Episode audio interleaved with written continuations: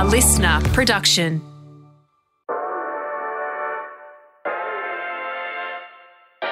Take it away, my dulcet toned Adonis. Hello and welcome to Just the Gist, a weekly-ish podcast in which Rosie Waterland and I, Jacob Stanley, give you just the gist of what you need to know about a story we think you'll find interesting enough to share at a dinner party.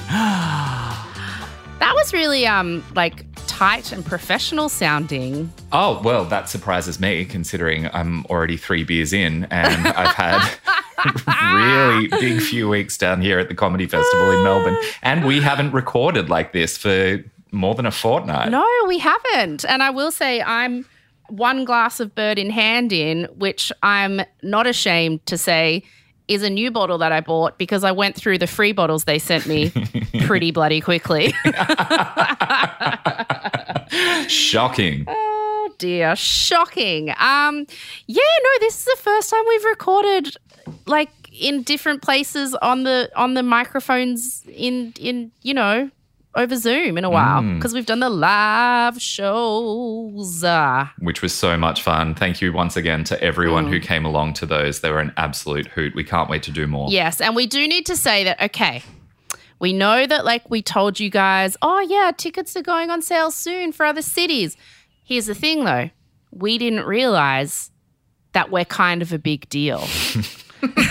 and so Our popularity took us by surprise. it actually it actually really did take us by surprise we i mean it's the same thing as that when we didn't expect we were going to win the australian podcast award for best entertainment podcast of the year so we dressed up as moira and acted like complete dickheads and then we won. And so the same as this we kind of were just like oh we'll do some shows. We'll see how it goes. They sold out like hotcakes. It's mm. been nutso.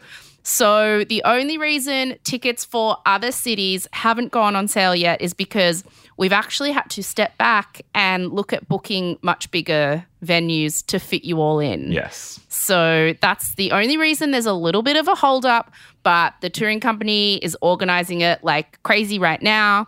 And so we will be coming everywhere to a city near you, but we just like needed to find some more space to fit you all in because you all want to come. Yeah. So it's good news for great. everyone because Yes. the more the merrier, of course. And we promise we will be very, very, very loud about it when we do Mm. release Mm-hmm. the ticket. So you will not miss it, especially if you follow our social channels. We'll be Mm-hmm, loudly and proudly telling you where and when. And meanwhile, this isn't an ego hit to me at all. My show, Kid Chameleon, still has plenty of tickets on sale. So if you want to come to that, please do. Tickets have just gone on sale for Perth, which is coming up next weekend once you're listening to this, and Sydney, which is coming up at the start of May. So please come to my solo show, Kid Chameleon, where I do funny things. And um, yeah. It is a brilliant show. I took a bunch of my friends um, down here in Melbourne to see it. They gave it a five star review. Do yourself a favor, everyone, go and see it. It is Okay, phenomenal. well, shall we get to some? Oh, you were holding your hand up. I thought you wanted me to. Oh no, wait. I'm just conducting you. Oh, you put your hand up to conduct. I was like, excusez-moi. What's the hold up? Okay, ready? Breaking news, a breaking news. I got the scoop. I see extra, extra. Read all about it. A breaking news. It's coming down the wire. It's really not the same when I do it by myself now. it's not. no. I feel far less powerful and important doing it sitting here in my bed because this is the one place in my house where I think like the sound will be okay. But um yeah, it's not quite the same as doing it at the live shows. Um I hope people liked the live recordings. Yeah, let us know. Tell us what you think. Yeah, cuz I know there are some people who don't like listening to the live show versions of their favorite podcasts. Mm. But we sort of really tried to make sure that the live versions we recorded were like going to be as good an experience to listen to for the people who weren't in the room. Hmm. So there's extra special things we do for people who come to the show that we don't put in the recording that we end up playing for you guys because that's for people who come to the show, but we mm-hmm. also wanted to make sure oh we don't want to do a bunch of stuff on stage that people are listening are like I can't see this. This isn't interesting to me. I mm. you know what I mean? So we've we've tried to get the balance right. I think we have Yeah.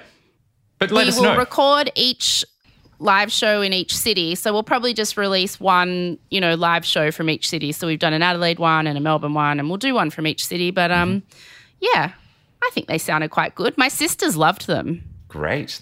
Rhiannon messaged you to say how much she loved the um Adelaide live show episode. Mm, yeah. Yeah. Um, they were certainly fun stories to tell, and it was certainly fun Yeah. being there in the room. So, yeah, let us know if you've got some ideas for how we can make the next few cities even better. Oh my gosh. And how good was the show we did in Melbourne, which uh, we didn't end up putting, uh, publishing last week because it was the show where we had um, the Auslan interpreters with us. And it was honestly the funnest, most hilarious, great experience. Having um, the Auslan interpreters there just brought so much extra funny, hilarious stuff to the show. And we were both like, oh my God, that was so funny. We need to play that, like, we need to publish that episode for everyone to listen to. But then we were like, oh, but it, it's one of those things where you kind of just had to be in the room. Yeah, yeah. So we ended up publishing a different night. But um, oh my gosh, it was so fun having them there. Yeah. Glenda and Amber, our two interpreters, Yeah. are natural born performers. I did Yeah. not realize how much they were truly going to sell the stories in their Mm. own way. Um, but yeah, they added such an amazing layer of entertainment that did not translate into an audio only experience But it guys. was really great. Yeah. It So- was really great. I'm sure It we'll have cool. um, Auslan interpreters at future shows as well. Definitely, because it made it funner. Gosh, they do most of the heavy lifting. like we got more laughs in that show. Well, we didn't, they did. Mm. like it was it was so fun. Mm-hmm. Anyway, okay, breaking news. Melissa Caddick. Last week. Uh-oh. Uh. and this is kind of funny, but it's also not, but it kind of also is. Mm. There was a memorial service in which her foot was cremated. Shouldn't laugh at that. oh, oh no. Jacob, No. be appropriate. Be appropriate. Don't mm-hmm. laugh. Okay. But yes, there was a memorial service which a few close, you know, friends and family went to. The only piece of her available was her foot. There's still no, so that was cremated. There's still no um, death certificate has been issued though, because like it's still a possibility that she's like, you know, a total genius and is alive. But I guess to get some closure or whatever, um, there was a memorial service for the foot. Right. So, okay, the family has come to terms with the fact that it is likely that she has died, I suppose so, yes. but they are not yet willing to legally declare her dead. Well, it's not the family who decides that. yeah, yeah, yeah. Yeah, yeah, yeah. Okay. Well, But um, then a few days later, a lot of people messaged us about uh, messaged us about this. Three million dollars in cash was found in some bags in a car that was pulled over for a routine traffic stop. And a lot of people messaged us and message. Why can't I say messaged us? Mess, me, messaged us. A lot of people messaged us and said, "Melissa, Melissa Caddick." So everybody still wishes she was on the run. uh huh. I think anytime any large amount of money is found anywhere until sh- we know what happened to her, people are going to speculate that it's her. Mm-hmm. Mm.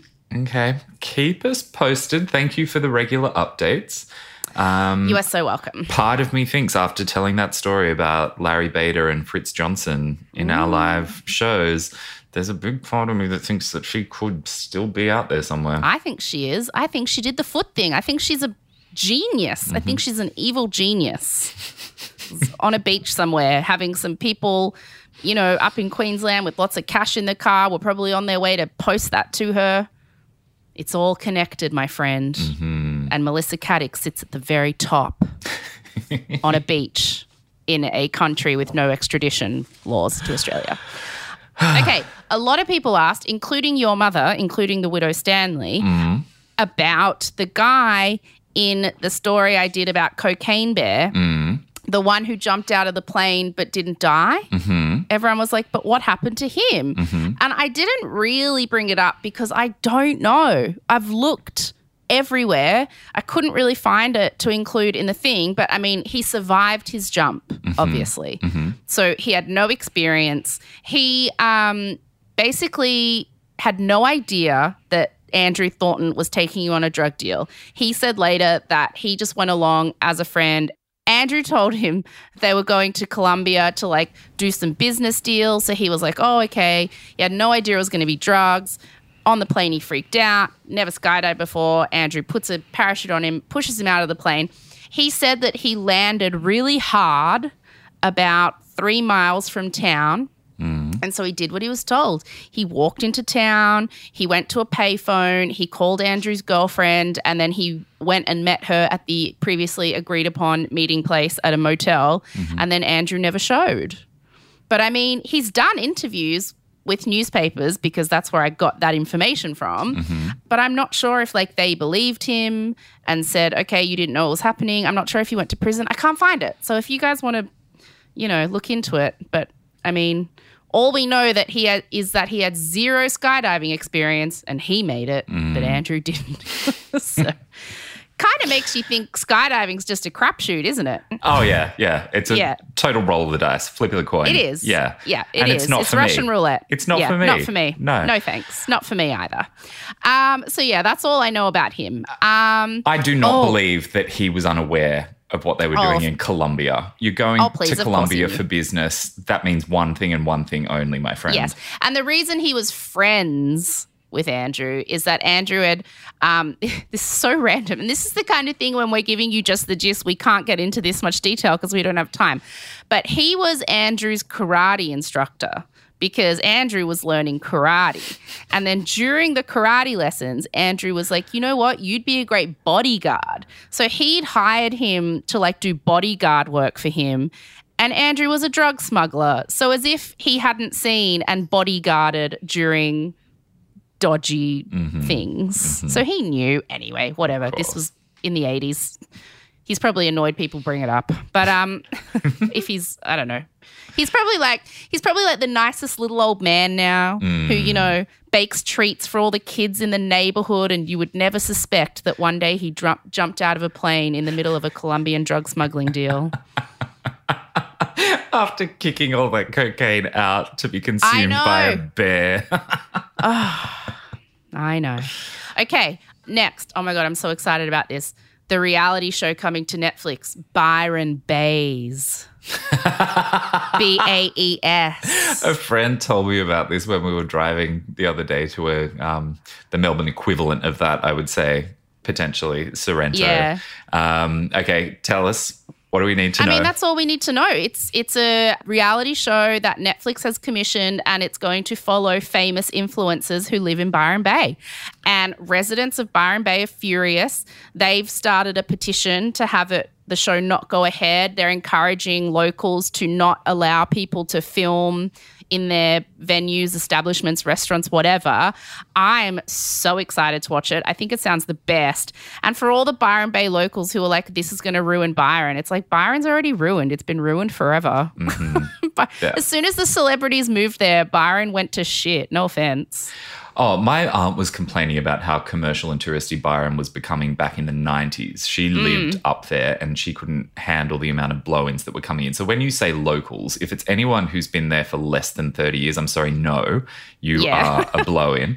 And is this format of the show going to be like a real housewives style or is it a dating show? Uh, Like no, it's going to be like Real Housewives, kind of like full, or like more like um, you know, the shows that follow like what was it called, Laguna Beach and Okay. Mhm. those kinds of ones that just follow all the ones around Lisa Vanderpump at her restaurant that follow all the young people and those kinds of shows, just following inf- like Housewives but with influencers. Okay. Well, I hope they're not giving anti vaxxers a platform of any kind. That's my one wish. that Oh, yeah, they don't give anyone any airtime if they're going to get on their um, anti vax high horses. maybe by the end of the first episode, they'll be like, and this is where the show ends because the entire cast died of polio because everyone in Byron Bay refuses to get vaccinated. Can I quickly tell my story of when I had to go get a vaccination in Byron Bay last October? oh my God. What? Do you remember Why? this? What for? Remember no. when that dog bit me on the hand? A pit bull Oh, kelpie yes. Mm-hmm. cross with the world's strongest jaw bit down on my hand and obviously punctured a lot of the skin. Um, and had to go into the hospital to get a tetanus shot. I was there to get a tetanus shot, but of course the doctor was so used to coming across people in Byron Bay who look like me with like wavy blonde hair tied up in a bun and a tan. She Mm-hmm. oh, was everyone in Byron Bay is an Adonis. Yeah. she was expecting that she was like sitting across the table from another anti-vaxxer. So she started her sales pitch to tell me why it was important that I at least consider getting a tetanus shot, which I just thought was hilarious. I was like, oh no, honey, I'm not one of them. I'm here to get the vaccine. Please shoot me oh up. Oh my God. Then People refuse to take a tetanus shot after they get bitten by an animal. yeah. Mm-hmm. Oh, holy Oprah. So she was obviously taken aback by that. And then she thought, yeah, but there's no way he's going to take antibiotics. So then she went into the sales pitch for why I needed antibiotics to stop the wound from getting infected. And oh once again, I cut her off halfway through and said, I'm absolutely keen to be taking that if it's going to prevent a serious infection from happening. But yeah, she was just so used to dealing with patients who would refuse to get a jab and refuse to take antibiotics. The amount of deaths that have been prevented because of antibiotics. Mm-hmm. Like, I cannot, although maybe they're right. And maybe, you know, when you took those antibiotics, a chip was inserted into your body and now QAnon's following you. you know what I mean? Who knows? Chemtrails, other things. Maybe we'll find out that they were right all along in this Netflix show. What is it called again? Byron Baes. Byron Baes. B A E S. Mm-hmm. I love it. I'm so excited to watch it. it feels like the only people who aren't psyched about it are people who live in Byron Bay. Everyone else is like, bring it. Oh, uh, yeah, I mean, it makes Yeah. they think that they're really cool and alternative for living there, but it's just become as tacky Oh, as the it's Gold just- Coast. it's just full of rich people, like, you know, pretending they're hippies, mm. which funnily enough fits quite well into what I'm talking about today. But um, yeah, it's just the worst. I mean, I remember going there because I spent a lot of my holidays as a kid in Lennox Head, which is about 20 minute drive from there. Yep. And so we would go into Byron Bay all the time, and that was in the mid 90s. And it was even that it was so different. It was mm-hmm. just like a really quiet little beach town. It, mm-hmm. it was so different to what it is mm-hmm. now. Yep. It's just, It's become monstrous. Hmm. it's turned monstrous. Anyway, oh God, are we going to get a lot of hate from Byron people after this? Doesn't everyone have a place like that? It's kind of like how that beach in the movie The Beach ended up becoming the worst beach in the world because everyone wanted to go to the beach and the beach and then they ruined the beach. Yeah, people ruin everything. That's like Byron. Byron mm-hmm. became a thing, and then all the Marvel stars moved there. And so then everyone else wanted to go there. Then every rich person who decided, I'm going to live cleanly and do everything on Goop and move to Byron Bay. And now, like, people who've lived there 30 years can't afford rent on their mm. houses because rich business people from Sydney are taking all the housing. It's, yeah, it's gentrified up the wazoo. and so quickly that they their plumbing system isn't even up to scratch. Like their sewage system has Mm. All sorts serious? of issues. Yeah, because there's too many people, too many buttholes releasing too much crap into their sewers. and so yeah, they really struggle to cope with that. They're still trying to catch up with this massive influx of people Oh, wow. that they suddenly had to cater for. Wowzers. Listen to us get like, this is about as close as you and I get to talking about social issues. There's too many buttholes in Byron. Put us on Q&A, Oh, I hope, I hope they'll address that in Byron Bay. hopefully. Mm. Okay, finally. Oh my God. People have been asking if we're going to talk about this, but I thought it would be best to wait until all three episodes, or maybe it was four, of the documentary aired. The exposed Luna Park Ghost Train Fire documentary on ABC. I didn't oh. want to talk about it with you until I had finished watching it, which is why we haven't brought it Mm. up. Have you finished watching it? I am almost finished the third episode. So yeah. And that's the last one, right? It There's is, three? yeah. Um, it's reaching its conclusion now. The amount of corruption that we've seen so far Right. in that is mind blowing. What's crazy to me is that in the episode I did about it, it was so hard to find any information. There's like a few newspaper articles archived online. And then most stories that had been written about it were all from those same few articles. So you, you're just getting the same quotes over and over and the same interviews over and over. I couldn't find any documentary about it. Hmm. And so when I did my episode, I was like, okay, so people basically say either it was an accident and that the Luna Park people were negligent and it wasn't safe enough, or it was that dumb thing with that child killing demon, which of hmm. course was just dumb, or it was Abe Saffron, the crime king of Sydney, who hmm. wanted to take over the lease of that land. So he lit the fire on purpose to, you know, get control of Luna Park. Yep. And those three scenarios that I floated in the episode to me when I was doing all my research seemed like as likely as each other. Like it was, mm-hmm. well, not the demon one, but it was like it could be anything. No one's really looked deep enough into it to understand or prove what it could be. But oh my gosh, like Caro Meldrum-Hanna, who did this documentary, she has like blown it wide open. Mm. It is so obvious what happened. It is so obvious what went down. It is so obvious who did it to the point where they you will not finish this documentary without your jaw jaw being on the floor. Mm. It's on ABC iView. Go watch it. And to the point now where she made it so obvious what had happened and uncovered it so well that there's now talk that they are more than likely going to reopen the inquiry into it so they mm. can finally charge people and mm. get some justice. They absolutely have to. It Yeah. would be inexcusable not Like to. it literally went all the way to the Premier of New South Wales, Chief of Police of New South Wales. Like it was gobsmackingly corrupt and it literally went all the way to the top in ways that you cannot believe. Hmm. People deserve to be charged. It was murder. Children died. yeah. Mm-hmm. Like it's it's and it wasn't just Abe Saffron. Abe Saffron was a criminal. Everyone knows this. Um, and so if it was just him, it'd be like, oh well, that's awful, but not entirely surprising. But the fact that he did it in conjunction with very important, prominent people in politics and the police force. What? Members of the police force who have proven to be terribly corrupt as well. Yes. Yes. They had a history of this. This was just common practice for them to help gloss over things like this and not investigate them properly. And so, I mean, Um, you know, my episode of the Ghost Train fire definitely gave just the gist. And when this documentary came out, it was like, whoa, that was really just the gist because it goes so deep. You're got to watch it. Exposed, the Luna Park Ghost Train fire on ABC iView. Man, it's shocking. Mm-hmm. Shocking. There are quite a few petitions out there as well. If you want to um, lend some support, requesting mm. that the New South Wales Premier today, Gladys Berejiklian, ensure that the investigation is completed thoroughly, objectively, and Yeah. that justice is oh. actually served. Yeah, I'll put them in the show notes. Mm-hmm. Yeah. And that is all the breaking news. I cannot believe you didn't bring up Prince Philip, but I guess everyone's talking about that. Oh, I just don't really care about it.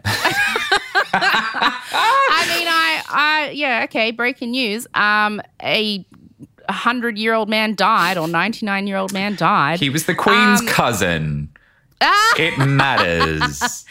I um was out at a bar, and I went to the toilet to do a wee, and was on my phone on the toilet, and it came up on Twitter, and so I took a photo of myself on the toilet. And sent it to you and said, Where were you when you heard Prince Philip had died? And it was a selfie of me on the crapper. and I think I was the first one. I think that's how you found out. Yeah, um, I was away at a beach house with all of my friends, and then I broke the news to all of them. And yeah, to be honest, all of their reactions were the same as yours. Like, eh, Oh, well. old man passes I mean, away. That's going to happen. It is very it's very sad that, you know, they've been married for a very long time and and she seems incredibly lucid and with it. So she's got what, another six, seven years of living to go, which would be very hard considering she has known him since she was 13 years old. So, I mean, I think that is sad. I just think it's going to be really juicy and fascinating to watch what happens with Harry at the funeral and stuff, Mm. which Meghan isn't going to. She's pregnant. There's Yes, a pandemic and happening, and she shouldn't be flying. She's pregnant, there's a pandemic happening, and she recently had a miscarriage. So it is like so obvious that she would be told not to fly. But it's one of those things where if she goes, she's going to be told that she's selfish and mm. making it all about her. And if she doesn't go, she's going to be told that she's selfish and making it all about her. So she can't win. Mm. Why go? Why go hang out with racist people who don't like you? Absolutely. And let's Yeah. she can't fly right now. It would make Yeah, no exactly. sense for her to fly. If anyone gives her any flack, then they really need to reevaluate their own life choices. Exactly. Oh yeah. So okay, that was my. I can't believe I brought up Byron Baes and not Prince Philip dying. it wasn't even on my. I didn't even consider putting it on my list. Oh, yeah. Do you have anything? Thank you to the person who sent this through to me. It did almost give me nightmares. I'm very glad about the fact that you can't walk and drink at the same time because someone over in the UK, you might have seen this, she was drinking out of a metal No. straw, fell over while she was walking and drinking, and the straw pierced her through the eye, and she died the next day because of the injury that she suffered. oh my So- god. I am pro metal Oh. straw, except for when they're in a can, and absolutely not if you're going to be up and around walking. Turns out lucky they're that a big I'm- old hazard. lucky I'm a total unco. Yes. And I have to physically stop walking every time I take a sip of any kind of drink. I just can't do it at the same time, which is why I'm scared to drive, by the way. But um, that is like the way people died in the Final Destination movies. Right. Like Yes. that is some weird shiz. Yeah, very, very sad that that happened and absolutely Mm. horrific. So just be careful, everybody. Okay. Yeah, just don't don't drink and walk. Don't walk and drink out of your metal straw. Mm-hmm. Okay. Public service announcement. Episodes with a The more message. you know. Yay. Okay, so is that everything? yes, what are you telling us All this week? Oh, well, no, excuse me. Oh, Don't Sorry, try and sorry. get out of me doing the second half of breaking news. Thank you very much. Okay. This week, I feel like because we've done some live shows and the episodes have been like different, I just thought, let's just get back to a classic, famous story that I want to give you just the gist of. So this week, I'm giving you just the gist of the Charles Manson murders. Oh, oh. Ooh, I know. And it's a biggie. It's a biggie. There's a lot to it.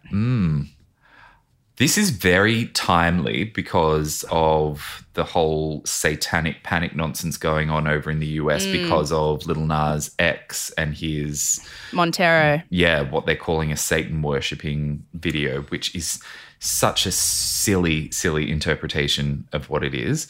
Um, But also, it's really bizarre that people think Charles Manson has anything to do with Satanism because he based all of his cult teachings in like really kind of fundamentalist Christianity. ah, okay. Yeah, Okay. we'll get into. So I've already exposed the fact that I know almost nothing about Charles Manson and the Manson family. Most of what I Mm. know comes from either South Park when he made a cameo on there, Mm-hmm, or Um, Once Upon a Time in Hollywood, which obviously was a total reimagining of what happened Yes. with him. which I Tate. watched in the course of researching this. I mean, he was definitely went on to be like referred to as Satan and the most evil person who ever lived and the most evil uh, criminal murderer who ever lived. But yeah, most of what he did was to do with uh, he would call himself. He insisted to his followers that he was the second coming of Christ. That he Oh. was Jesus. Yeah. There's been a few of them, haven't there? Yeah. So I will say right up front, guys, this is just the gist. And the Manson family, the Manson murders, Charles Manson, it's a big story. Mm-hmm. So we are covering just the gist. I'm giving you just the details you need to get through a dinner party. Mm-hmm. There is so much more into all of this. We'll give you all the resources at the end that I looked at, a lot of amazing stuff. But um, yeah, I'm probably, if you are a Charles Manson aficionado, expert, obsessed with the story, which a lot of people are, I'm probably going to be leaving some stuff out, but that's because what is the name of this podcast, Jacob? Just the gist. Exactly. Okay. It's a big gist though, because there's a lot to it. So here we go. I say we Manson. rename it. No, no, hang on. Sorry. How dare you? What were you going to say? I was just going to say, I think we should rename it to Just the Pissed. Since we're now getting Pissed. free booze. Finally. Thank you, everyone who got involved in that. I know. Can you believe that? And by the way, I put it up on the Just the Gist Instagram, but um, Bird in Hand is offering 10% off to all of our listeners until the end of April. If you go to their website and order some of their stuff online, just use the code Rosie10 and you get 10% off. okay. Can I just tell you before we move on how mortified I was to get the wine? Like, okay. So we hassled them so much and we kept joking all the time. Like I kept joking, but kind of not telling everyone, tag bird in hand, tag bird in hand. How dare they not have given me free wine yet? Blah, blah, blah. but obviously I was being facetious. Like it was all just silliness and funny. And then they finally, I think because just enough of you, God bless you all, just hassled them, tagged them, hassled them, tagged them. Finally, I get a message from them saying, Do you want some free wine? And I was like, Yes, please. and so I gave them my address, assuming that like it would be couriered over, right? And so the next day, like the next day, so I wasn't expecting it. I just got home from being in the office. I'd done that thing where I'd walked in the door, taken my bra off from under my top, and just sat down on the couch. And I was like looking at my laptop. I'd like got my shoes off. I'm like, just like, you know, and the the door was open, but the screen door was closed. And then all of a sudden, there's a knock at the screen door, and my laptop was facing the screen door. Like, and so I could see in the laptop that there was a woman standing at my screen door with a big box. And immediately, like, my my heart just dropped, my stomach dropped through my body because I was like, oh my God, that is someone from Bird in Hand. And I turned around, I was like, hi. and I think she didn't want to tell me. She's like, oh, Rosie? I said, yes. She goes, we've got a special delivery for you from um, Bird in Hand. And I was so embarrassed because my boobs were like hanging down around my bloody hips because I'd taken my bra off. And I was like, hey. And I opened the door. And I was like, and she just was in a, I could see she was in a regular car. Like she was a very nice lady, clearly not a courier. And I was like, are you from Bird in Hand? and oh my gosh, I can't remember her name. I wish I could, but she, um, she's like, yeah, she works there, and she said she was driving to somewhere near my house, so she thought she would just drop it off in person.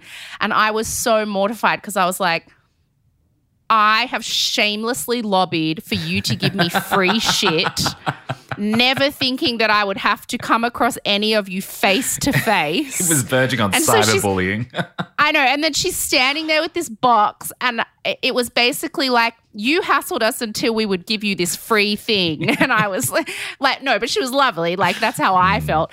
And um, she was like, oh my gosh, yes, like someone got in touch and we hadn't realized, and then blah, blah, blah. And, and as soon as we realized, we wanted to give you something. Like, she was really nice. But I was just, and I apologize if I came across like, I don't think I came across rude. I just came across like I didn't know what to say. Like I just stood there going, ha ha, I'm so sorry. We didn't mean to hassle you. Oh, I'm so embarrassed. Oh, thank you though. I'll take it. But also, oh my God, I didn't expect you to turn up. Oh, you really didn't have to do this. Oh, I felt like I was mortified. Oh. So, as much as I loved getting the free wine, I will say every time you like shamelessly lobby to get free shit, imagine if the person you're trying to get free shit off is the one who delivers it to you personally. Do you still want to lobby for it? well, Can you handle that embarrassment and shame? Because it was pretty embarrassing. Um, okay, let's put it to the test. Everyone, could you start lobbying to get um, the Dom Perignon Lady Gaga collaboration to send me free wine, please?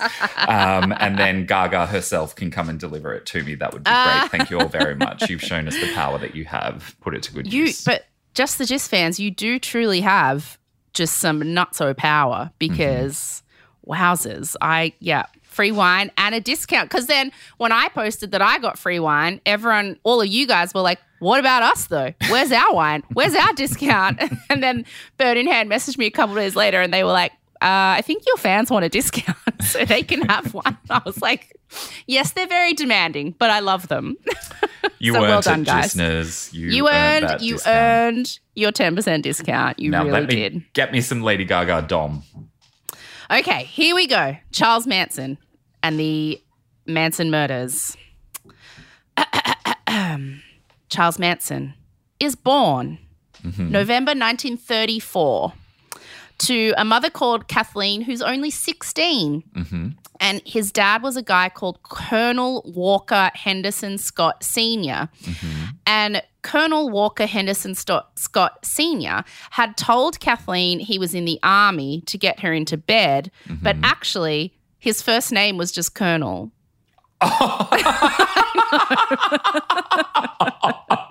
so she was really impressed with this fancy army man, but that was just his name. Wow. And when she told him she was pregnant, like a month later, he was like, whoop, I got to go away on some important army business. And then he left and never came back.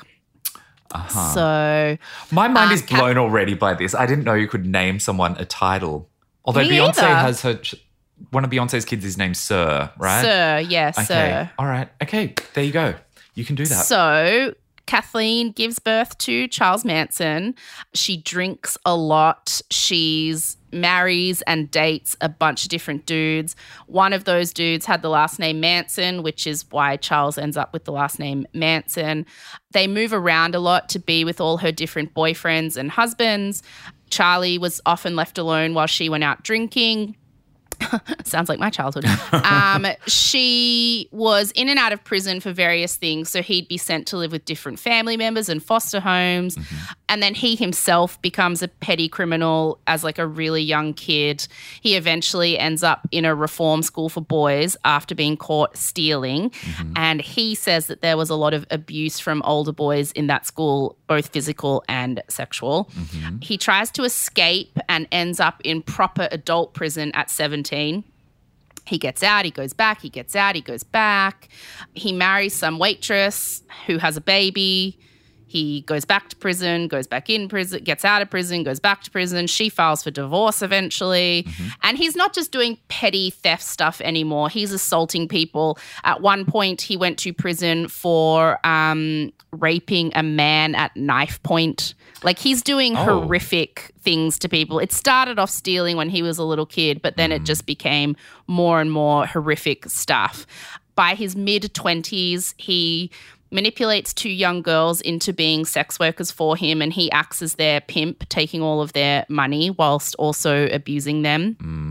And all this time, like surviving and doing crime, means that he's developed a certain kind of intelligence. Hmm. Um, he's assessed at a few of the prisons he goes to, and he's very poor at reading and writing, but he has an IQ of 108. So, hmm. like, he's not an idiot. He's also extremely street smart and very good at adapting to different situations and manipulating people around him into doing what he wants. Like mm-hmm. those are the kinds of skills he developed basically, you know, growing up raising himself in and out of reform schools and prison. Mm-hmm. He's considered by psychiatrists who assess him at the time of his early 20s to be a narcissist and a sociopath. Mm-hmm. He always believed um, he was inherently better than other people in the world and that he had a right to do whatever he wanted and take whatever he wanted because no one had ever done anything for him. Mm-hmm. He was apparently obsessed with the book How to Win Friends and Influence People. So he really was from um, early on trying to figure out how to get people to do what he wanted. Um, he also, get this, did 130 hours worth of Scientology auditing classes in prison, Oh. but he said he thought it was too crazy. okay. Yeah. So that was the Um, threshold been- even he wouldn't cross. Yes. I've been wanting to do a Just the Gist on Scientology for so long, but I'm too scared. Ah. They come after you, man. They like they come after you. The squirrel but I really want to do one. Yeah. Mm.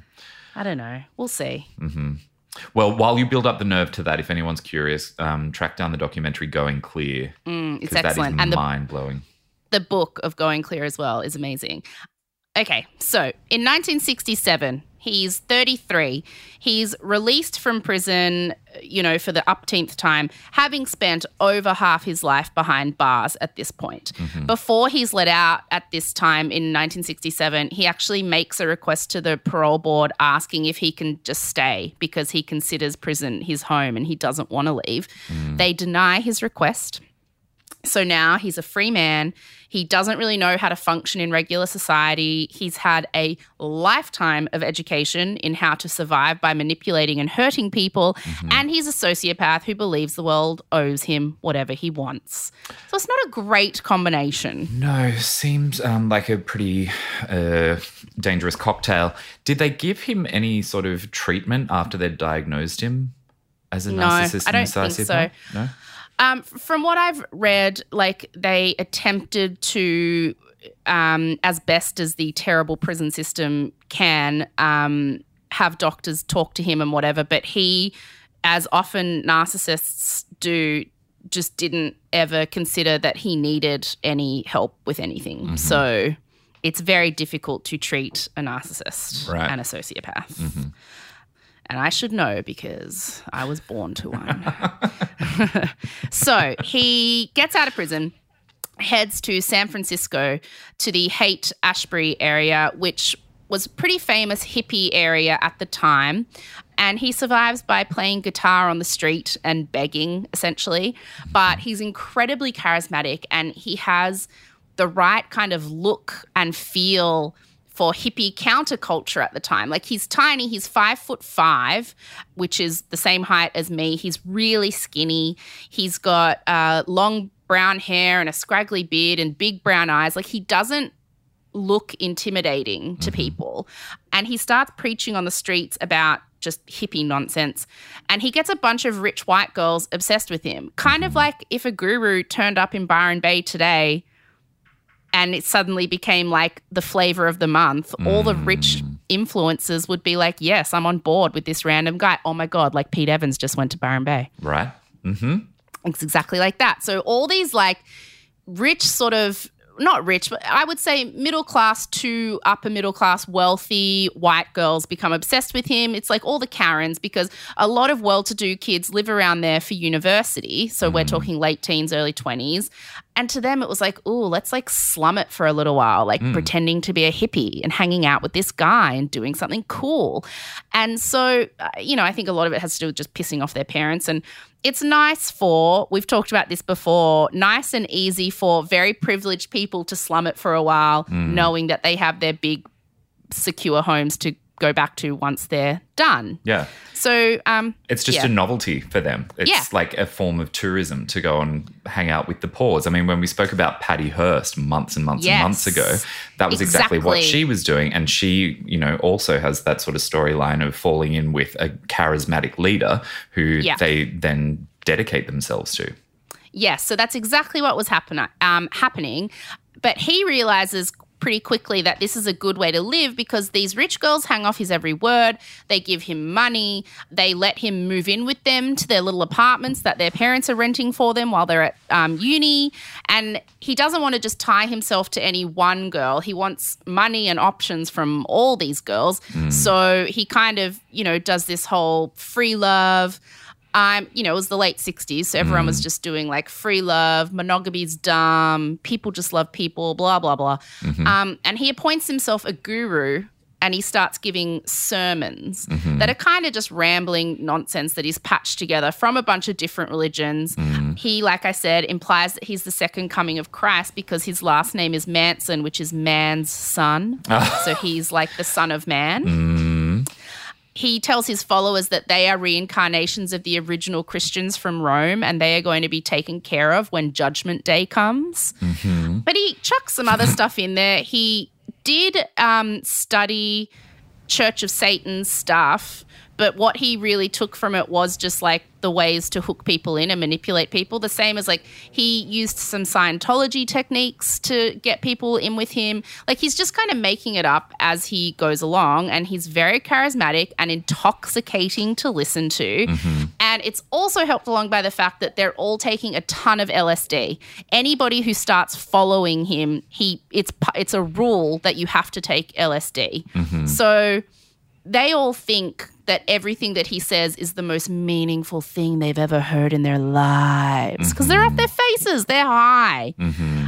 And it's not just so he has the sort of wealthy middle class people that he recruits for the money, but then he also understands that vulnerable people are desperate to be loved and have a community. So he also recruits like women who like a lot of sex workers, mm-hmm. runaways who don't have a lot of money. So he like he just knows exactly how to ta- target the one thing that people need and he's like I will give it to you and then they all start following him. Mm-hmm. So eventually he has about 12, 13, 14 followers, mostly women, but a couple of men. Mm-hmm. They buy a school bus with some of the rich followers' money and they mm-hmm. start driving up and down the West Coast, just picking up more followers along the way, living in this school bus. All these like drugged up kids who like the idea of being connected to this cool hippie. And the girls all sleep with Manson. It's all very much like, I'm allowed to have sex with all of you all the time. Um, a few of them get pregnant, so then they start having kids with them Oh, in wow. this traveling school bus group. he also makes the girls sleep with other men, like he uses them like tools. So he'll make them sleep with other men for money, mm-hmm. or often that's how they get their drugs. He mm-hmm. would make the girls sleep with drug dealers and bikies so that they always had a constant stream of LSD coming in. Mm-hmm. And they all do it because, you know, it's the age of free love and they're high out of their minds and they're convinced this guy's Jesus. So they just do whatever he says. Mm. And um, people say that he had this amazing ability to make people feel special. And I think you can't underestimate. And this wasn't just because it was the late 60s and hippies were a thing. I think this just applies universally all the time. Mm-hmm. You can't underestimate how desperate people are to just feel seen and listened to and loved mm-hmm. and wanted. Mm-hmm. And um, it wasn't unusual for people who met him for the first time to sit with him like one on one for an hour and end up weeping mm. because he made them feel so loved and seen and special. Mm. Mm-hmm. People still talk, like people who were part of it back then today still say, I have never felt as amazing as I did the first time I met him and he talked to me and it felt like he looked into my soul. You hear that from people who escape a lot of different cults. Yeah. Like you say, it is a very universal thing. A lot of people don't ever truly experience unconditional love until Yeah. they encounter one of these manipulative, charismatic leaders who's created a group of people who are incredibly accepting of newcomers. Um, Mm-hmm. And they feel this rush of love and acceptance and adoration that's totally new to them and it's intoxicating. And, Mm-hmm. and addictive. he knows exact he knows exactly what he's doing because Mm. he's incredibly intelligent and educated in how to manipulate people in order to survive. Mm. So this is he's just surviving. And so he ends up with about 25 followers.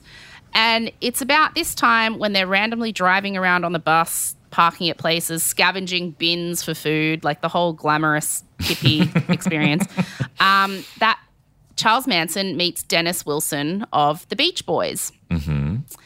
And so a couple of Manson girls were hitchhiking, and Dennis Wilson picks them up and takes them to his beachside mansion. They stay a while, they party with him, and then they leave. The next day, he's out for the day. He gets home, and Manson is standing in his driveway. And he's like, what the hell, dude? Who are you? And Dennis like tells him to get lost. He's scared that this like scraggly looking hippie's gonna kill him or something. Mm-hmm. And Manson gets down, kisses his feet, and says, I would never hurt you. My name's Charles Manson. I'm here to be your friend, blah, blah, blah. Mm-hmm. And so Dennis is like, again, like a super privileged rich white dude who's like, oh, I want to be part of the hippie counterculture. This makes me cool. So mm. he's like, yeah, come in, man. And he invites Charles Manson into his mansion, and there's already 15 young girls in there waiting for them. So he's invited all his followers to just be there. Ah. Dennis Wilson lets them stay the night, and then they don't leave for months. Uh huh. And this is crazy. A lot of people don't know just how connected the Manson family and Charles Manson are with the Beach Boys. It's really nuts. I did not know at all. So he, he wasn't So- like the main one, was he? he was, That was uh, Brian well, he Wilson. was, yeah, he was a brother of the Wilsons. Mm-hmm. Um, Dennis Wilson was the drummer and backup singer. Okay. So he gets really pulled in by Manson's shtick. And of course, even though Manson has this whole thing about being Jesus and Judgment Day coming and blah, blah, blah, blah, blah, he stops focusing on that when he meets Dennis Wilson from the Beach Boys because what does every man with a giant ego who thinks he's better than everyone else think he should be? Famous. Mm-hmm. so Manson starts playing Dennis his songs. Mm-hmm. And Dennis, who's also off his face on LSD, thinks that they're really good. Mm-hmm. And Dennis introduces Manson to the Beach Boys, and Manson does some recordings with them. He also introduces Manson to this big time music pr- producer called Terry Melcher, who was dating Candice Bergen at the time. Oh. And um, Manson plays Terry Melcher some songs. And Terry, who is not on a lot of acid because he's a successful music producer, is like, lol, no, these are the most terrible songs I've heard. um, Dennis Wilson's clearly off his face and just a loser pretending to be a cool hippie. But he mm-hmm. doesn't say that to Manson's face. He basically just says, look, don't call us, we'll call you, kind of mm-hmm. thing, mm-hmm. which Charles Manson takes very seriously. So he starts writing and preparing songs for when Terry Melcher, big time music producer, is going to call and offer him a record deal and make him famous. He truly believes he's the most talented singer songwriter in the world. We've met people like that. Yes. Um, and apparently, while he's spending all this time with Dennis Wilson and the Beach Boys, um, he crosses paths with a lot of famous people because he's running in those circles in Hollywood, um, most of whom try to deny it later, don't want to admit that they ever hung out with him. But a couple of people have admitted it, like Sly Stallone, Sylvester Stallone. He admitted meeting him a couple times at Dennis Wilson's house. Like a few people have said, yeah, I met him. He just seemed like this random hippie that Dennis let move into his house with all these girls. And it was almost like Dennis was just living out this kind of lame cool kid fantasy of mm-hmm. hanging out with like the cool hipsters. Right. But really, he was just like a square rock star. Like, And was he like were the Beach Boys retired at this point, or no, the he Beach Boys were at like, the Beach Boys were at like Their peak. pinnacle of peak. Yeah, pinnacle of pinnacle of peak. they were at the pinnacle of their success. Like the um, yeah, they were. It was a big deal, and Uh-huh. so. Charlie basically let Dennis treat the girls like servants. So they would Mm. all walk around naked. They would all do everything around the house. Um, Dennis would just have parties where a lot of famous people would come over knowing, hey, Dennis has got a bunch of naked hippie girls at his house who'll sleep with anyone. But things after a few months did start to get tense at Dennis Wilson's house. He loved having them there at first, but then after a while, having smelly hippies in your house gets kind of old. Um, he ends up spending thousands on medical care when an outbreak of gonorrhea spreads through all the girls. And he's having sex with them, so he has to, you know, uh. be the one to pay to fix it. Uh. They crash his fifty thousand dollar uh. car. they keep stealing his stuff and selling it. So he just every day he comes home, there's more stuff missing. Manson won't stop hassling him about becoming a famous singer and like, where's Terry Melcher? Why isn't Terry Melcher getting back to me? So Dennis eventually buys one of Manson's songs that he's written, and the Beach Boys record it. They put it on Get the out. B side of one of on one of their singles, and it's on their 1969 album. Oh, what's it called? Well, when Charles Manson wrote it, it was called Cease to Exist. Mm-hmm. And he told Dennis Wilson, I'll only sell it to you if you don't change the lyrics and you don't change the name. Mm-hmm. But Dennis Wilson was like, lol. He changed a bunch of the lyrics and he changed the name to Never Learn Not to Love. And when the song comes out on the um, single record and then on the album, the only credited songwriter is Dennis Wilson. He doesn't credit Charles Manson. And so Manson is furious. And Dennis was like, I paid for it. You've been living in my house. Like, consider us even, you mm-hmm. weird little hippie. Mm-hmm. But then him, like Manson and his followers pretty much trash Dennis Wilson's house, steal everything they hadn't taken already. And Dennis Wilson is like, okay, the novelty of living with you hippies is worn off. Mm. I'm a rich, straight white man. I'd like a clean house with none of you around. Go away. But they refuse to go he doesn't know what to do. He's so overwhelmed by it. He eventually gets scared, so he moves out and he'd only been renting it. So the landlord is the one that has to evict them all. He just leaves one day because he can't handle it anymore. So Wow.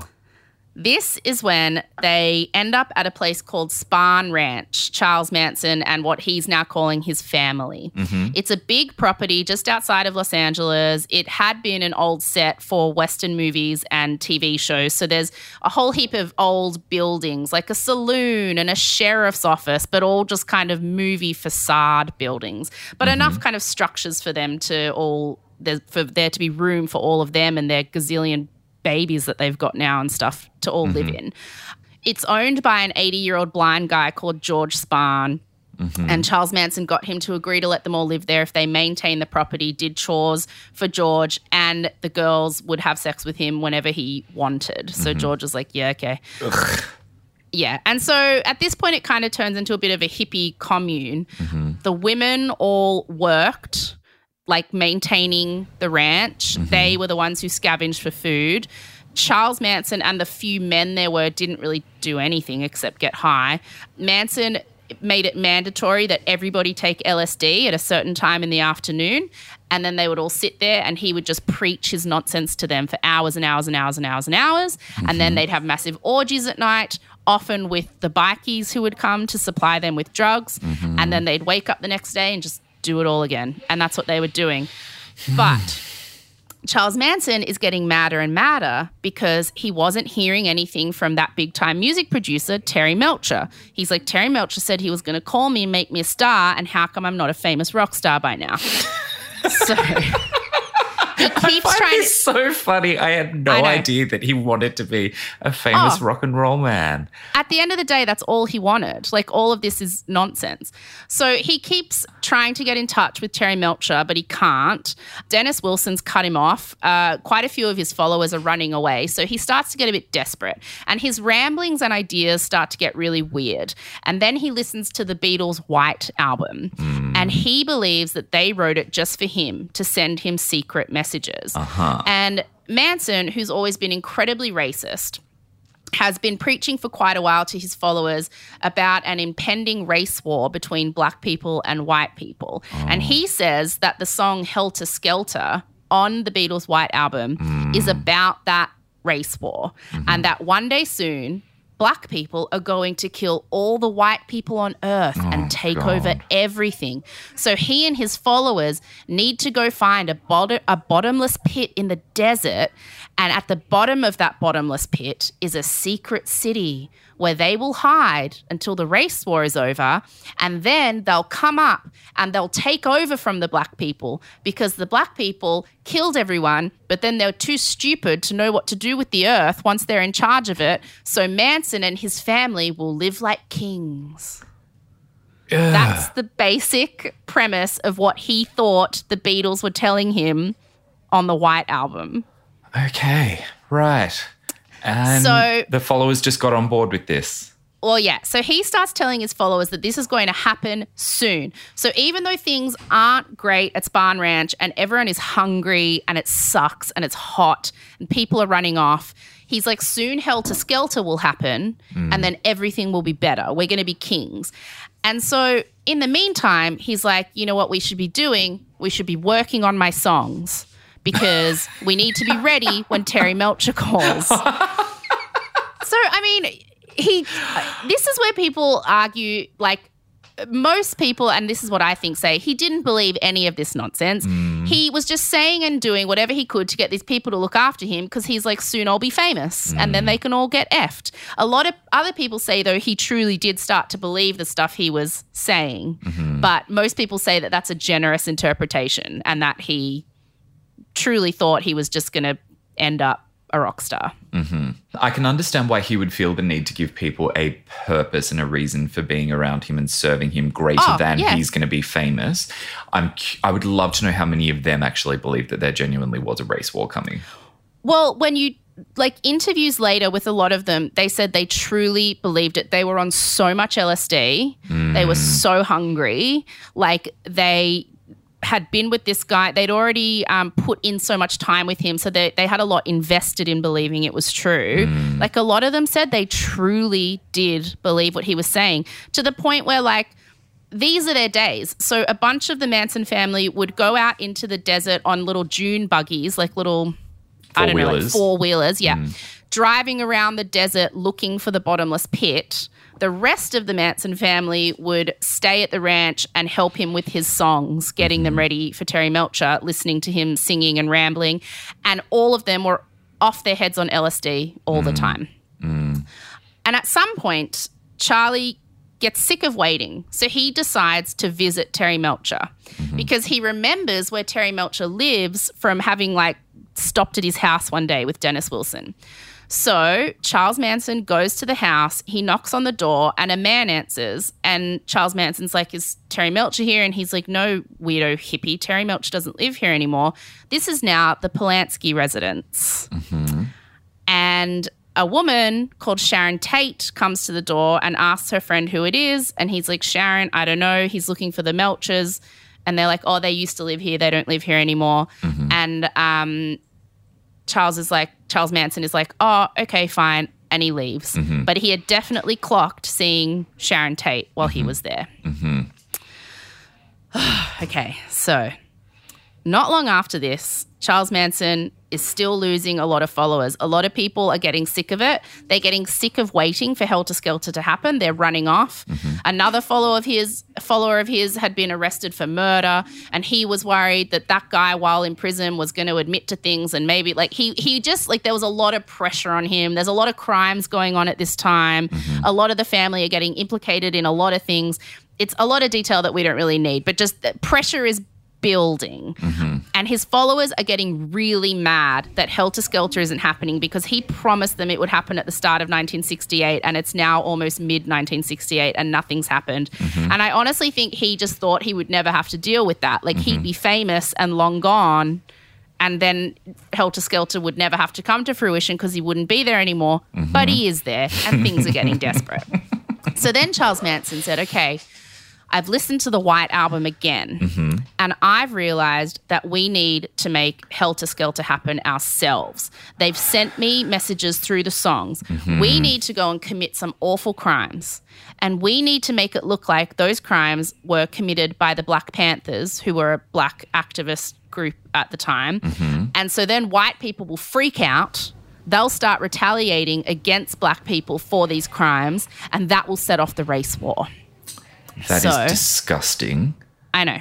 Oh, that is absolutely foul. I know. Oh, the, oh it's reminds me And- of QAnon and the Q "We Are the Storm" Yeah. decision that oh the storm's not coming. Oh, that's because we should have been the ones to actually I know. storm. But also, what makes it ickier than that is that this all comes down to a guy with an ego who's pissed off that he's not famous. Mm. He's angry at Terry Melcher. He's angry at people who promised him they'd make him a rock star, but then they didn't. Mm. He thinks he deserves to be bigger than the Beatles, and he's mm. not. And so he's he's bitter about it. He's just Going to start a race war to make himself feel Yes, better. Oh exactly. my god! So, on the night of August 8th, 1969, oh, sorry, I might have said 1968 before, just late 60s, Manson tells Tex Watson, who's one of the only men in the family and kind of his right hand man, he tells Tex Watson, Susan Atkins, Patricia Krenwinkel, and Linda Kasabian to go to that house where Terry Melcher used to live. He mm. said, he doesn't live there anymore, but I was there the other day and I saw that it's filled with movie stars. Mm-hmm. And I want you, Tex, to take the girls there and kill everyone in that house and make it look as gruesome as possible and make it look like the Black Panthers did it. So they do. And this is where, if you don't want to hear, I'm not going to go into too much detail, but even with basic detail, it's awful. So maybe, I don't know, skip ahead like two minutes. They get there just after midnight. They cut the phone line.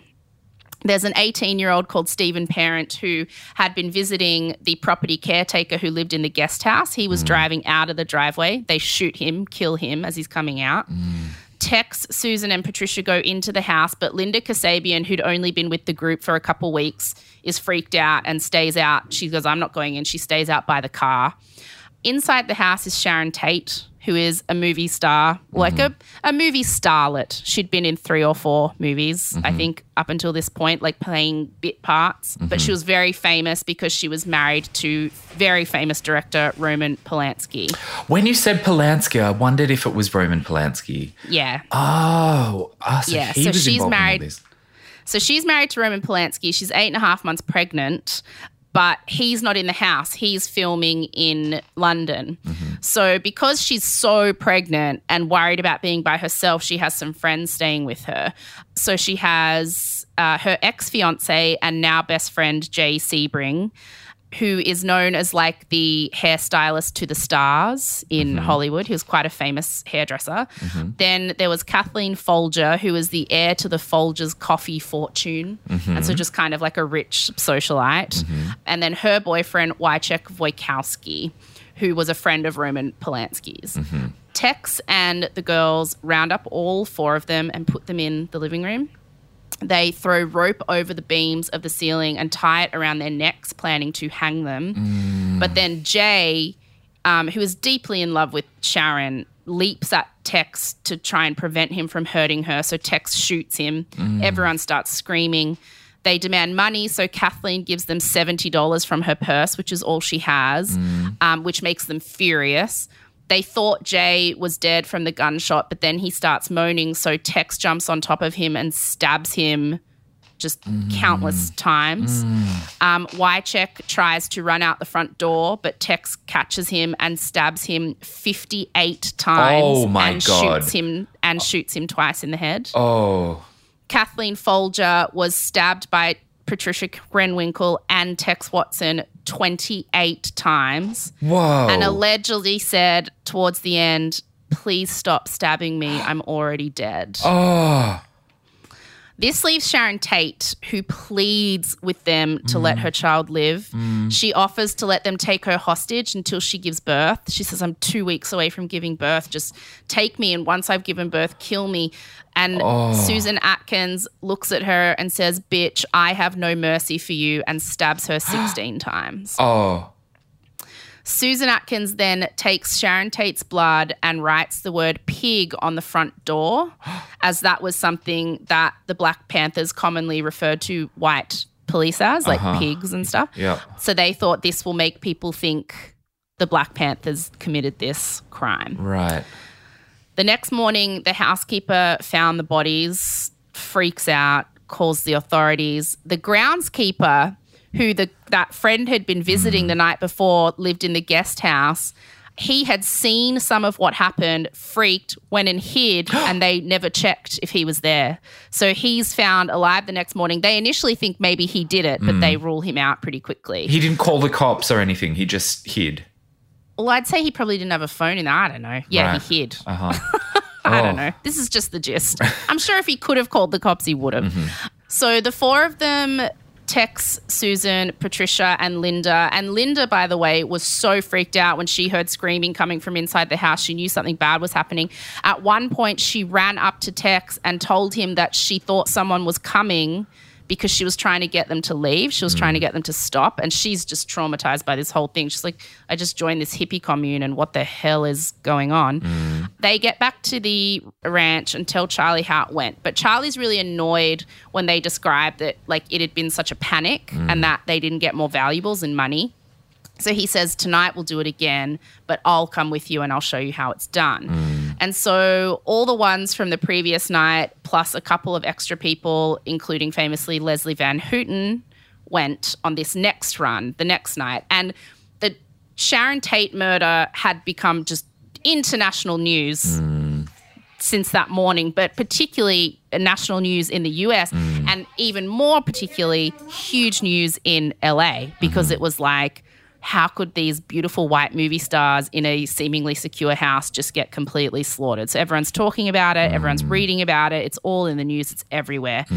Charles Manson and his group on this night pick a house that um, was next door to a house that Charles Manson remembered going to a party to once. And living in that house was a couple in their 60s called Leno and Rosemary LaBianca. And they'd actually been reading and talking about the Tate murders all day Mm. because it's all anyone was talking about it. And their daughter remembers calling them on the phone and like telling them to be careful and to lock their door and stuff. Mm. They tied Leno up in the living room. They tied Rosemary up with the cord of her bedside lamp in the bedroom. Tex found a decorative like bayonet, like you know those sharp kind of swords On that the end of guns, the, yeah. in yeah in the olden days in the mm. war. He found one of them on the wall. He stabbed Leno through the neck. Oh, And then he heard commotion in the bedroom. So he goes into the bedroom and see that Rosemary Baller is swinging the lamp that they tied the cord to around her neck. She'd picked up the lamp and she's swinging it at the girls, like trying to keep them at bay. oh, But he stabs Rosemary with the bayonet also. Oh. And the girls also stab both of their dead bodies with kitchen knives. Tex carved the word war into Leno's stomach. and oh. Patricia Krenwinkel used both their blood to write rise and death to pigs on the walls. And she also wrote helter skelter, but she spelt it wrong because she's an idiot. so she wrote heel to skelter on the wall. And Like- look, a lot mm, oh. a lot goes on over the next few months, but nobody catches them for a few months because initially nobody links the Tate murder to the LaBianca murder because it was like movie stars and regular people and, and they were in different districts. And so initially they'd not really been connected. Um, and a lot of stuff happens over the next few months. But eventually, the police finally pieced together what happened, which was helped along by Susan Atkins getting taken to prison for something else and admitting to her cellmate while in prison that she was the one who killed Sharon Tate. Um, and so then that cellmate tells people. They get put on trial. It is huge news around the world.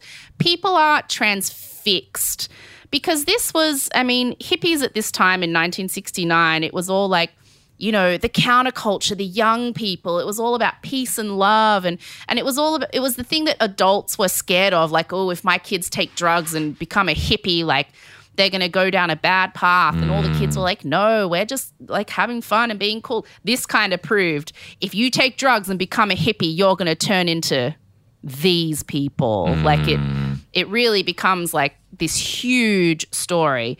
Women are devoted to Charles Manson. He becomes kind of like a sex symbol. And he and all the women in the family who've been arrested carve X's onto their foreheads.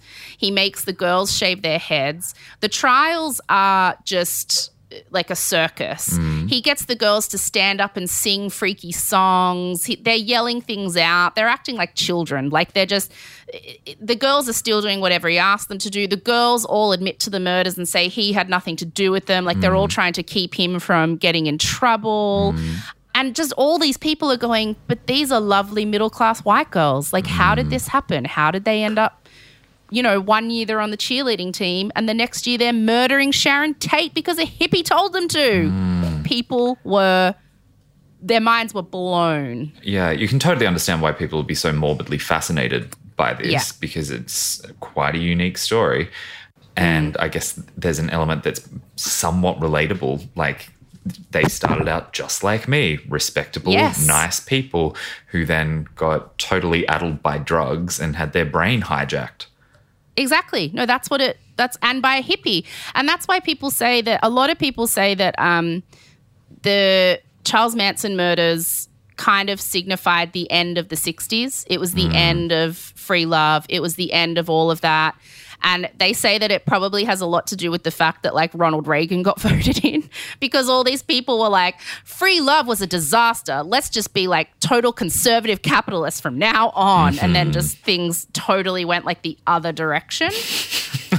Which worked out so well for everybody. Worked out so well for everybody.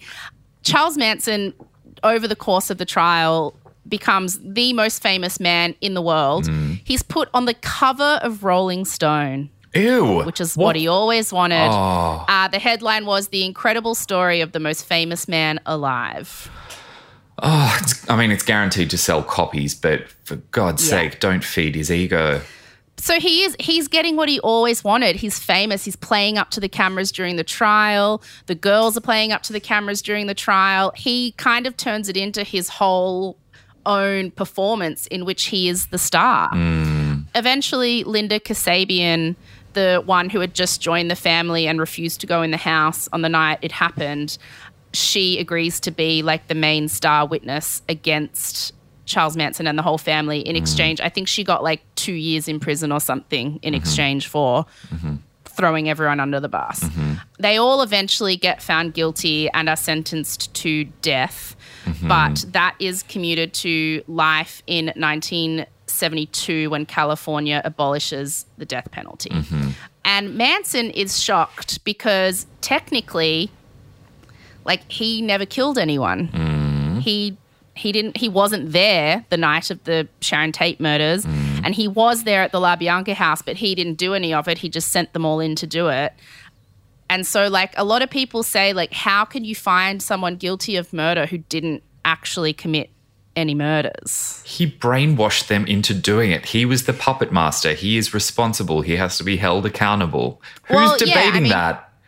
a lot of people it's like like from a legal standpoint like because he also insists that he never told them explicitly to do anything mm. he just said words to the effect of like take care of it or make sure this gets done or don't leave that house until things look gruesome but he never specifically said go and kill all these people and also all of his followers, like all the girls on trial and Tex Watson, all insist, oh no, he never told us to do anything. We did it. We did it. We love him. We did it. But I mean, yeah, no, I don't think that. I'm just saying a lot of people have said that, mm. that it was, a lot of people were wondering, it, like, it, it was a, a very real possibility that he would get off because technically he didn't do it. And it's still up in the air. There's a lot of other murders in this story of drug dealers and other random criminals surrounding the whole thing mm-hmm. that he probably did kill them and stuff but that's you know not just the gist. But mm-hmm. these specific murders that they were on trial for he didn't technically commit. Mm-hmm. And so it became a really fascinating kind of it set a really fascinating new precedent of like is he responsible considering that he they the only reason they did it is because of him? To the point where throughout history it wasn't until i read in detail about charles manson i think when i was about 20 that i assumed i always assumed that he had been the one to kill all those people. Like i think that's something a lot of people don't know. I think I thought that as well. I thought he was more um, manually involved in Yeah, me the too. But in actual fact, he was a bit more like Hitler, I guess. He wasn't out there Mm. actually killing the Jews, but he led the people who committed an entire Holocaust. So, yes um, yeah, he's 100% I mean- responsible. Oh, and Charles Manson from that moment on till today is, you know, widely considered one of the most evil people in history, I guess. I mean, to the point where you thought he was involved in Satanism. Like people Yeah. just people have put every person's concept of evil in the world, they kind of latch on to Charles Manson. You say, hmm. who is the most famous murderer in the world? Charles Manson. Who's the most famous evil criminal? People say Charles Manson. Like he's hmm. you know, infamous hmm. in that way. There's something about him that's especially insidious, I guess, because of the fact that he wasn't actually doing the stabbing himself, but that he managed to convince other people to do it on his behalf through Yeah. a really nefarious method and for a very nefarious, disgusting purpose of starting a race war. Like, I can't imagine much that's as evil as that. Yeah. Yeah. So, oh, but really, not even for a race war. Like I said before, all of this is because he was cranky that he, He- didn't get made a rock star. His pride was wounded and he needed Yeah. to make himself feel powerful. Ugh. Yes. Um, oh, and Terry Melcher, when he found out that Charlie had been to his house looking for him, found Sharon Tate, murdered them all, was extremely traumatized, as was Candice Bergen, who had lived with him at that house. Um, and for years, he was petrified that they were still going to come find him. So was she. Because, I mean, if they hadn't have moved out, they would have still been there that night. Oh, yeah. Oh, that's haunting. Yeah. So, yeah, they all get sentenced to death, but then the death penalty is abolished. Um, so they all get life in prison. Um, over the years, the murdering members of the Manson family, the ones in jail, they kind of all realize the error of their ways. I guess finally being away from him broke the spell. Being in prison for life probably wakes you up a bit too. Tex Watson became a born again Christian, got married, and fathered four kids through conjugal visits before they were um, banned in the early 90s. He remains in prison and was last denied parole in 2016. Patricia Krenwinkel was last denied parole in 2017. When asked in an interview in 2004 who she'd place at the top of the list of people she'd done the most harm to, she said, myself. Hmm. This one's interesting. Leslie Van Houten was given a retrial in 1977 because her lawyer had died in the middle of the first trial and they had to find someone else for her quite quickly. So hmm. she argued that she didn't get a proper representation. Um, at her retrial in 1977, the jury couldn't agree on a verdict because they were arguing the questions of that we were just talking about, like was Charles Manson responsible? Like they they couldn't decide whether or not to find her guilty of murder or manslaughter. Manslaughter being she has less responsibility and culpability because she was technically brainwashed. So the jury are deadlocked, and because they're deadlocked, she gets released to wait for the another trial. So in 1977, she spends six months out of prison, during which time she attends the Oscars with a friend. What? Yes. no And at the end of this, at the end of the six months, she has a third trial in which she is found guilty. So she gets given life in prison. She was last denied parole in 2020, so last year. Mm-hmm. Susan Atkins, the one who stabbed Sharon Tate to death, mm. she got brain cancer and asked for compassionate release when she was dying, which was refused. She mm. died in prison in 2009. Mm-hmm. Charles Manson loved prison.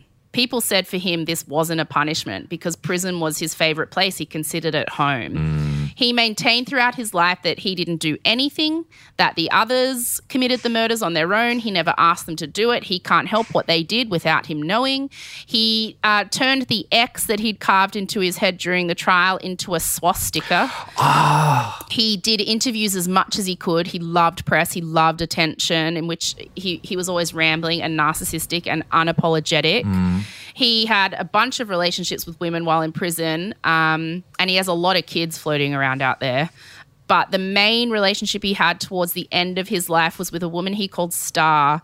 And when he died in prison from colon cancer at the end of 2017, there was a big fight over who would get his body because Star wanted to have it embalmed and take it on tour to make money off it. Ew. But in the end, one of Manson's grandsons eventually got control of his body and he had it cremated and disposed of. Mm-hmm. A lot of members of the family stayed devoted to him after he went to prison. Most dropped off over the years, but a couple stayed big time devoted. The most devoted was a woman called Lynette Fromme, who most people know as Squeaky Fromme. She went to prison herself in 1975 for attempting to assassinate President Gerald Ford while wearing a red robe that was the official uniform of the new religion Manson had formed while in prison. oh my god. Yeah. Oh. She always professed her allegiance to Manson, never took it back, but she was paroled in 2009. And so she's out, she's free, and asked in an interview in 2019 if she was in love with Charles Manson. She said, Was I in love with Charlie? Yeah, I still am. Gross. Oh, he really did a number on her. Um, but And that is just the gist of Charles Manson oh my! and the Manson murders. ew. I'm fascinated to know more. Actually, I'm probably going to ask you for a list of um, documentaries and whatnot. So no doubt Yeah. you'll put that in the show notes because I'm keen to Oh do a gosh, bit of a well- deep dive. we give you just the gist, but if you do want to know more, oh, the best resource about Charles Manson is the Charles Manson series that Karina Longworth does on her podcast. You must remember this. Um, she has, I think it's about a 12 or 13 part series on Charles Manson in which, like, she just goes into detail about just the context of the 60s at the time, mm. into just all down all the little rabbit holes that when you're not doing just the gist, you can go down. So that mm. is the most amazing podcast series. There's also a book called Helter Skelter, which was written by um, the prosecutor who prosecuted Charles Manson, which is mm. probably the most famous book about him. That's the book I read when I was 20 that got me like a bit obsessed with true crime, I think, really, mm-hmm. to begin with. Yeah, so those are the two main best resources, I would say, if you want to go find out some more stuff about how messed up it is. Oh my gosh. I'm unsettled by Mm. this story. It's There's a lot more to it than people know. I mean, I think the most shocking thing when I bring it up with people is that he was so close to the Beach Boys to the point where one of his songs is on one of their albums. so we can go listen to that right now. Yeah, yeah, yeah, yeah. You can listen to it. Yeah. Is it bad? Uh, I mean, it's just a, I don't know. It was good enough that they put it on their album, Mm-hmm. but I mean, I, apparently they changed a lot of it.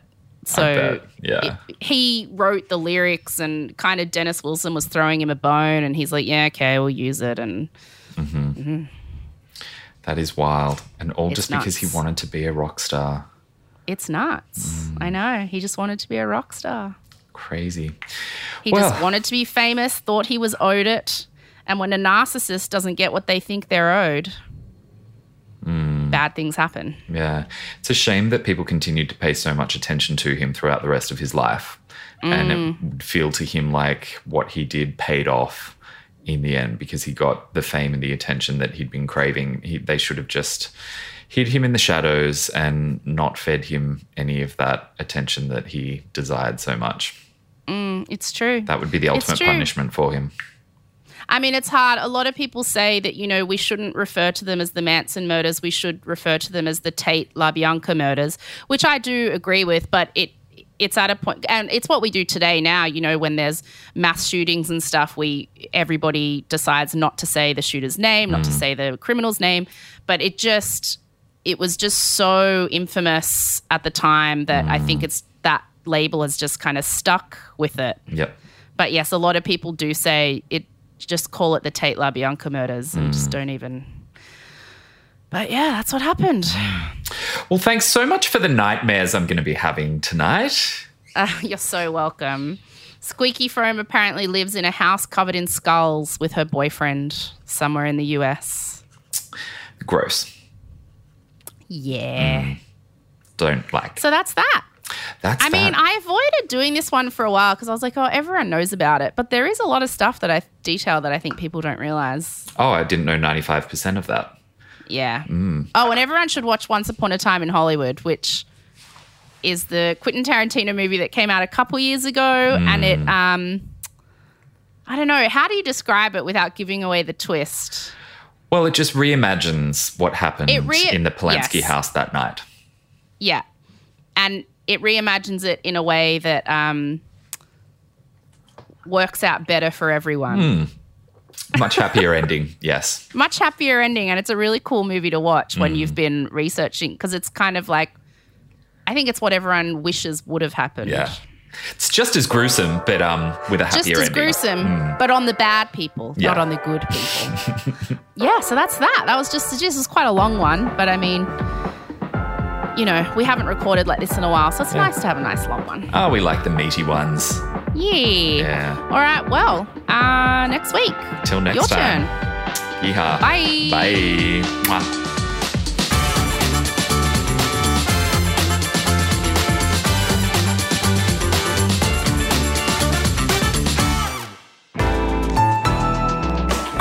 Listener.